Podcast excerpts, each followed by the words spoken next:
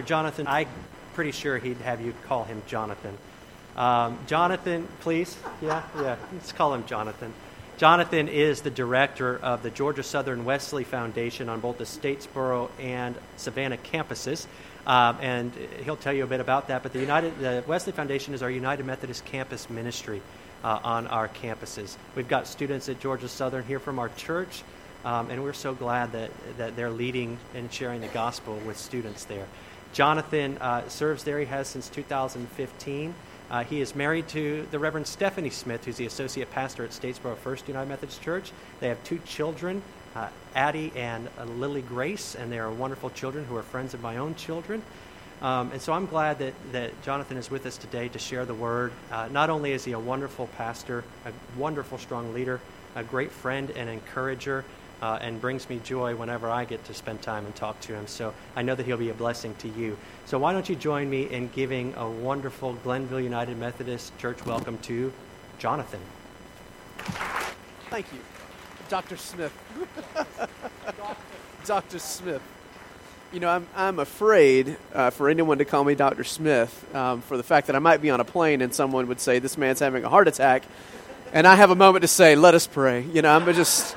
Um, well, it is so good to be with you this morning. Again, my name is Jonathan Smith. I'm the director of the Wesley Foundation at Georgia Southern University, um, where I have the privilege and the opportunity to represent you on the college campus. Um, Georgia Southern University is now uh, roughly 27,000 students strong. Um, about 20,000 are on the Statesboro campus. There are another um, 5,500 on the Armstrong campus. And there's actually a third campus that we're trying to figure out, um, and that's in Hinesville. Um, and there's about 800 students there on that campus. So 27,000 students um, are within um, within this corner of the state, and that's not even accounting for other institutions um, of higher education here in Southeast Georgia. But we have a tremendous opportunity as the church to make an impact for the kingdom of God on the lives of those who are between the ages of 18 and 24 by being on campus. Now, I want to do just, I need your help this morning. Um, you're an interactive crowd, you have a great spirit, um, there's a great fellowship here, so I need your help. Is that okay, choir? Can I have your permission? Okay, all right. Sometimes everyone out here is cool and the choir will object. And that's never a good scene. Never a good scene. Okay, so here's the deal. If you're under the age of 18, would you raise your hand? Man, thank you for being here this morning. Um, you are not only the future of the church, but the present of the church. You have gifts and abilities that your church needs today um, to make a difference here in Glennville and all around the world. So thank you for being here today. Your presence is appreciated. All right, anybody between the ages of 18 and 24? 18 and 24 year olds. Where, where are you at? All right, uh, I know, right? Like, when you're in listen when you're in this age group and this is this is these are you're my people because i work with you all the time. When you're between the ages of 18 and 24 somebody says raise your hand if you're between 18 and 24 everybody goes. Because generally generally it's like you're about to hear some harsh things right? Um, you're about to hear some negative things and, and it feels real uncomfortable. All right 18 to 24 year olds um, if you're here um, that means this church has a future. Do you know that that means that you have leaders who are emerging, not only inside your church, but inside your community, and who are going to make a difference for the kingdom of God here in this place. I get to preach at about 30 different churches every year. It's amazing how few have 18 to 24 year olds who are helping them make a difference for the kingdom. And if churches don't have that demographic, they will slowly decline until they have to close their doors. So I'm so glad that you're here this morning. All right, is there anyone in the congregation this morning that was once between the ages of 18 and 24 years old? All right, all right. So, so there was this time when you were between the ages of 18 and 24 four years old for the vast majority of you. Um, and I want you to think just for a few minutes about those six years of your life, age 18 to 24. Um, and I want you to think about what happened in those six years. Just think. we don't need a list. Think about the big moments. Okay. Most of us, between the ages of 18 and 24, um, we, we graduated high school, right? 18 to 24 year olds, you're graduating high school. Um, some of you uh, began a job. You got that first job where you joined the military and you began a career there. Others of you, you went off to college and you spent four years studying, um, studying for a piece of paper that allows you to do something whenever you turned 23 year old, 23 years old and graduated from college, right? Some of you got married in those six years. The vast majority of you, I would guess, got married between those six years. The vast majority of you probably settled on a career, and a few of you even had kids between the ages of 18 and 24. What I want to suggest to you this morning, church, is that this period of life between the age of 18 and 24 is the most crucial period of life for determining who a person will be for the rest of their life. And so, for us to have the opportunity as a church to have college students uh, experience um, and, and come into contact with the gospel is vital, not only for the future of the church, but for the present of the church. Because without this generation of college students, there is no future for our church. There's no future for any church if we fail to have this generation encounter the gospel. The mission of the United Methodist Church is to make disciples of Jesus Christ for the transformation of the world. I would suggest to you that the fastest way to transform the world is to transform the hearts and lives of college students. Because when they leave campus, they go on to become business leaders in their communities. When they leave the college campus, they go to become your doctors and nurses and lawyers and mayors and leaders in the local government if we can make an impact on the college campus, we can transform the world. College students matter to God and they matter to the future and they matter to the kingdom of God.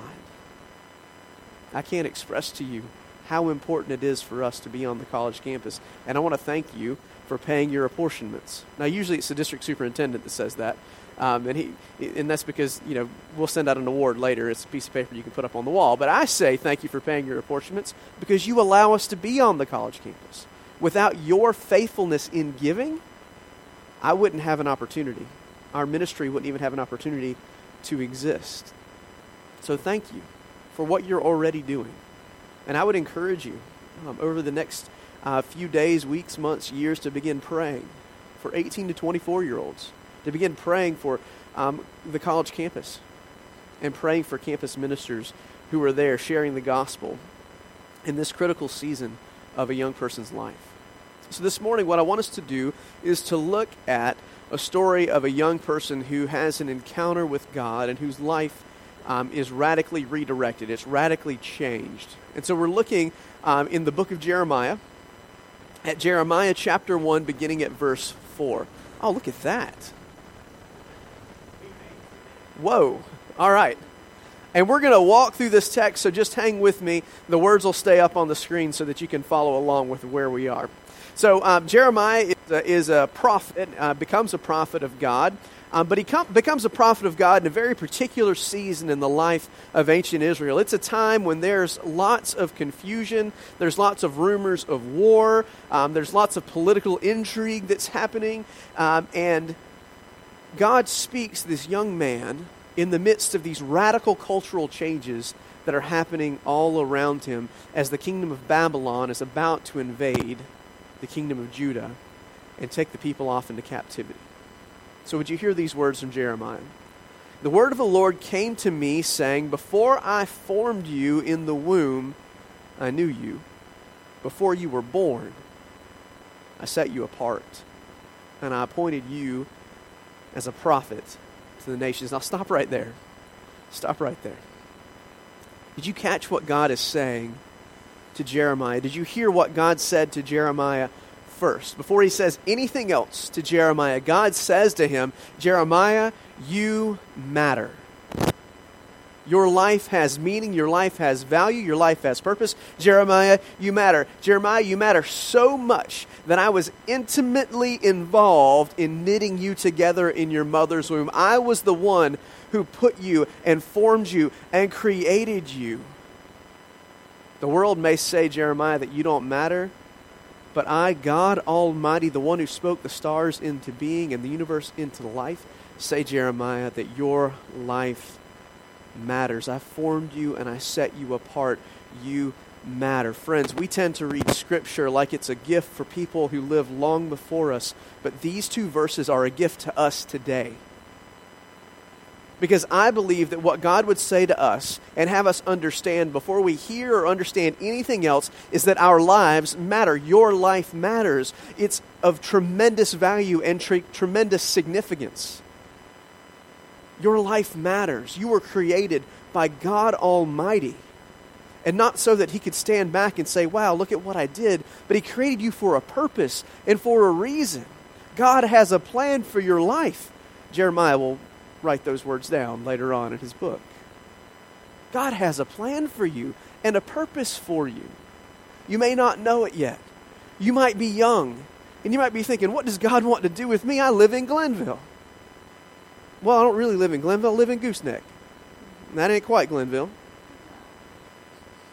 I'm glad y'all get gooseneck jokes. That's awesome. All right. I don't know what God would want me for. What would he use me for? What purpose could he have for my life? I'm just over here in this weird little corner of the world, and I don't know how I would ever be of value to the kingdom of God. Listen, these are exactly the same feelings that Jeremiah has. Jeremiah says, Listen, I'm, I'm this guy, and I'm young, and I live in, in, in this weird corner of the world in a country that doesn't really matter on the global scale. My world is being turned upside down. How in the world can my life matter? God says, Jeremiah, listen. Before I formed you, I gave you a purpose. I, already, I have already appointed you to be a prophet to the nations. Your life has purpose. You may not know it yet. You might haven't uncovered it yet, but your life has meaning and purpose and value to the kingdom. It's going to take some discernment. It's going to take some prayer. It's going to take some diving in and getting your hands dirty and your feet wet to try and figure out what it is the meaning of this is. But if you'll do it, God will, re- will reveal to you his plan and his purpose for your life. For us, friends, if we want to know God's purpose for our life, we have to lean into God's presence. We have to lean into Him and say, God, show me what it is that you would have me do. Show me what you would have me be. Show me how it is that you'd have me order my life so that I can live into the purpose that you created me for. Now, Jeremiah, like so many people, and probably like me if God were to speak to me in this way, responds to God. And he says these words. Follow along with me in, at verse 7. It's, excuse me, verse 6. Jeremiah says, Alas, sovereign Lord, I don't know how to speak, for I am too young.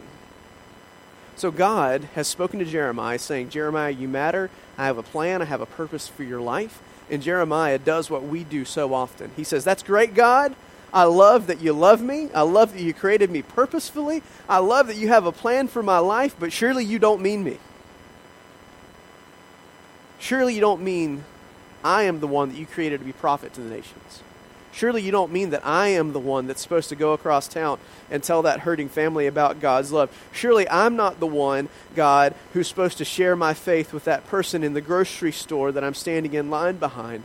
Surely not me, God. I don't know how to speak. I'm not eloquent. I mean, we have a preacher, and, you know, Jim's paid to do that stuff, right? You don't mean me. Jeremiah, when he hears God's call on his life, immediately disqualifies himself. And I'm afraid that we do the very same thing all too often. That when God says, I created you, I formed you, I have a purpose for your life, we say, That's great, God, but I don't think you actually mean me. I am I, I don't have enough free time for that. I, I, I don't have words. I don't know how it is that I'm supposed to do what you're calling me to do, God. And if that's you this morning, I want you to know that you're in good company. Because not only did Jeremiah feel that way, but so did Moses. And so did David. And so did Gideon. And I'm sure Paul felt that way, and the disciples felt that way as well, that they weren't qualified to do the thing that God was calling them to do. But that doesn't change the fact that God sees them not only for where they are too young, too old, too rich, too poor. God also sees their potential for what they could be. and how they could make a difference. Now, I'm a dad, and I've got two little girls Addison, who's, who's 10 years old, and she's not quite that tall because she's a gymnast. Um, she's this tall.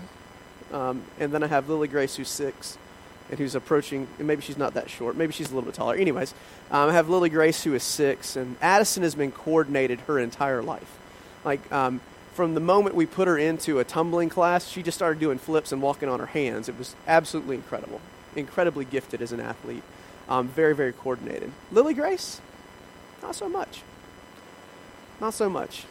She can trip over her own feet. She runs into things that she doesn't see that are very close to her. Anyways, um, Lily Grace, not quite as coordinated. Whenever Addie was learning how to ride a bike, um, we were living at New Hope uh, Church uh, out in, in uh, County, and I put Lily Grace on the bicycle seat in the long driveway that went around the church, and I gave her one push. She started pedaling and never stopped.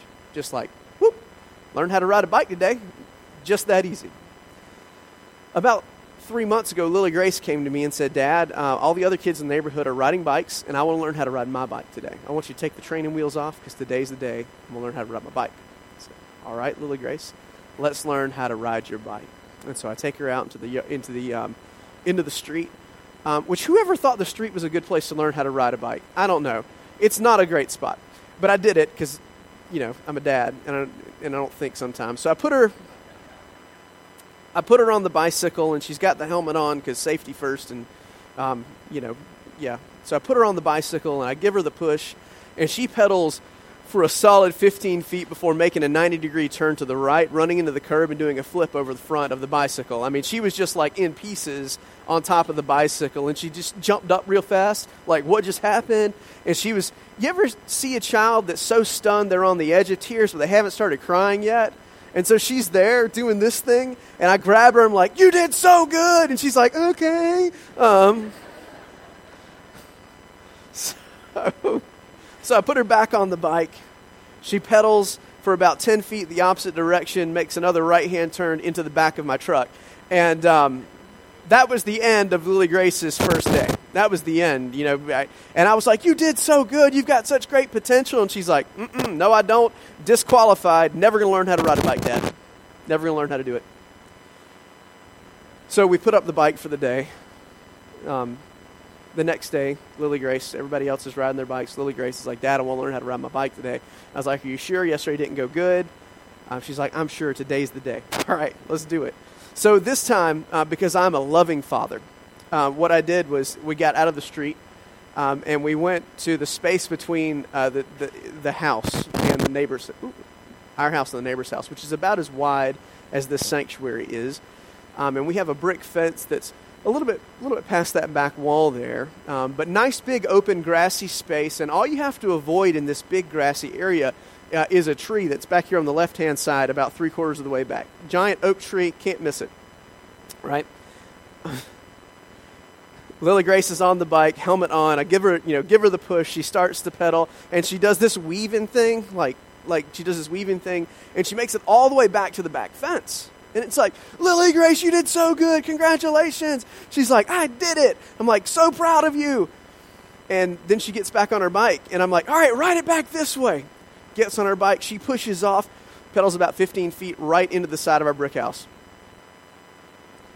And she was so undone, so undone by this, that she whipped the helmet off the top of her head, threw it on the ground, and then kicked it across the yard. I mean, we were having a scene, y'all. Like neighbors were watching. It was real embarrassing for a minute there. And Lily Grace is absolutely done at this point. I cannot, I will not ever learn how to ride a bike. I quit, Dad. I said, All right, go inside, calm down. We'll try again another day. Well, the next day, do you see how this goes? I promise this is the last day. Um, the next day, instead of having Lily Grace learn how to ride the bike in the street or on the side of our house, I took her to Mill Creek Park. You ever been to Mill Creek Park in Statesboro? Um, the back parking lot there is like 20 acres big, right? And there's three light poles. I was like, Lily Grace, today's the day. Today's the day. Put her on the bike, helmet on tight. We've had some accidents. I give her the push, and she starts pedaling. And she rode that bike all over Mill Creek Park. Two days before, she never would have believed that she had the potential to have that much fun or that much joy on a bike. But I believed in her because I saw not only her present, where she was, but also her potential. God does the same thing, y'all. God doesn't just see you where you're struggling in your life right now, He sees where you could be if you would trust Him. If instead of leaning into your weakness and leading with your weaknesses when God calls you, if you'd lean into God's strength, He would take you on a new adventure to do something that you never would have experienced if you hadn't have trusted Him. But it takes leaning into God's strength instead of leading with your weakness. Church, we have led with our weakness and all the reasons why we can't for far too long. I believe that God's desires for a revival to take place on our campuses and in our churches. And that begins with believers saying, you know what? I may not feel like I'm called to be a prophet of God. I might feel like I'm too young or I don't have the words to speak, but God, I'll trust you and I'll lean into your strength and I'll let you do a work through me that I never could do on my own. And I believe that if we would begin doing that, we would see things change in our churches and in our communities and our world might just be transformed. So look at how God responds to Jeremiah's response to him. Jeremiah's just said, I'm too young. I, I don't know how to speak, God. How am I going to do this thing that you've called me to? And God says to him in response, Don't say to me that you're too young. Jeremiah, you must go to everyone I send you to and whatever I and say whatever I command you. Do not be afraid of them, for I'm with you, and I will rescue you, declares the Lord. Then look what God does. This is incredible. God just doesn't say, hey, get on out there and figure it out, bro. He, he, he does something. He equips Jeremiah for the call that he has in his life. He says, Then the Lord reached out his hand and touched my mouth and said to me, I've put my words in your mouth. See, today I appoint you over nations and kingdoms to uproot and to tear down, to destroy and to overthrow, to build up and plant. God says to Jeremiah, Listen, Jeremiah, I am with you as you go. I'm with you as you go about doing the things that I've called you to do. I'll never leave you or forsake you. Jesus echoes this very same thing in the Great Commission, right? Go therefore into the world, making disciples baptizing and teaching, right? And lo, I am with you, Jesus says, even until the end of the age. Sorry, that was my King James self coming out. God is with us as we go, as we do the work that we were created to do, as we make the difference that God created us to make in the world. God says to Jeremiah, Jeremiah, you matter. I have a purpose for your life. And if you'll lean into my strength instead of leading with your weakness, I will see you through. I will rescue you when you are lost and broken. I'll give you words to speak when you don't know what to say. And I'll give you the courage to walk into places that you never thought you would see yourself go. If you'll just trust me. Church, we've got to stop disqualifying ourselves from God's mission and from God's plan. Young adults, 18 to 24 year olds in this room, you matter. God created you with a plan and a purpose. And God's desire is that you would listen to his call and go the places that he would show you to make the difference that he created you to make. Don't disqualify yourself anymore because you think you're too young or you're not prepared. Again, Moses didn't think he was prepared. Gideon didn't think he was prepared. None of the great heroes of the scripture felt prepared to do the thing that God called them to do. But when they trusted God, God worked a mighty work through them. So this morning,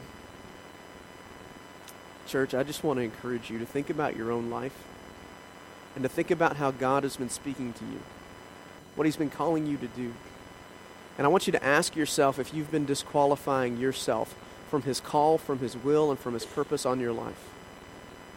Have you been saying, Surely not me, God? When God's been saying, No, you, no, you. I picked you. I chose you. I created you for this. And if that is you, I want to encourage you this morning to step out in faith, which is a courageous act, and to say yes to that thing that God's calling you to do, that person that God's calling you to be, instead of disqualifying yourself from God's mission. So this morning, as we go to God in prayer, I'd invite you to start saying, Yes, Lord, instead of not me, God. Would you pray with me? Almighty God, we give you thanks for the privilege that we have to gather in this place.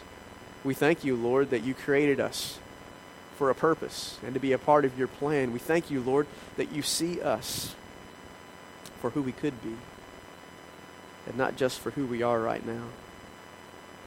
And we pray, God, that we would have the courage to lean into your strength instead of leading with our weakness. Jesus, help us to be courageous this morning as we say yes to your plan and purpose for our life. As we say yes to those things that you're calling us to do, those differences that you're calling us to make in this place and wherever you would take us. And we pray, God, this morning that we could carry your gospel back to our homes, back to our offices and our jobs, back to the grocery store, so that all would know the grace that we've experienced for ourselves, so that others would come to understand that they were created for a purpose, that they have been set apart, and that God has a plan for their life too. Bless us and keep us. It's in Jesus' name that we pray. Amen.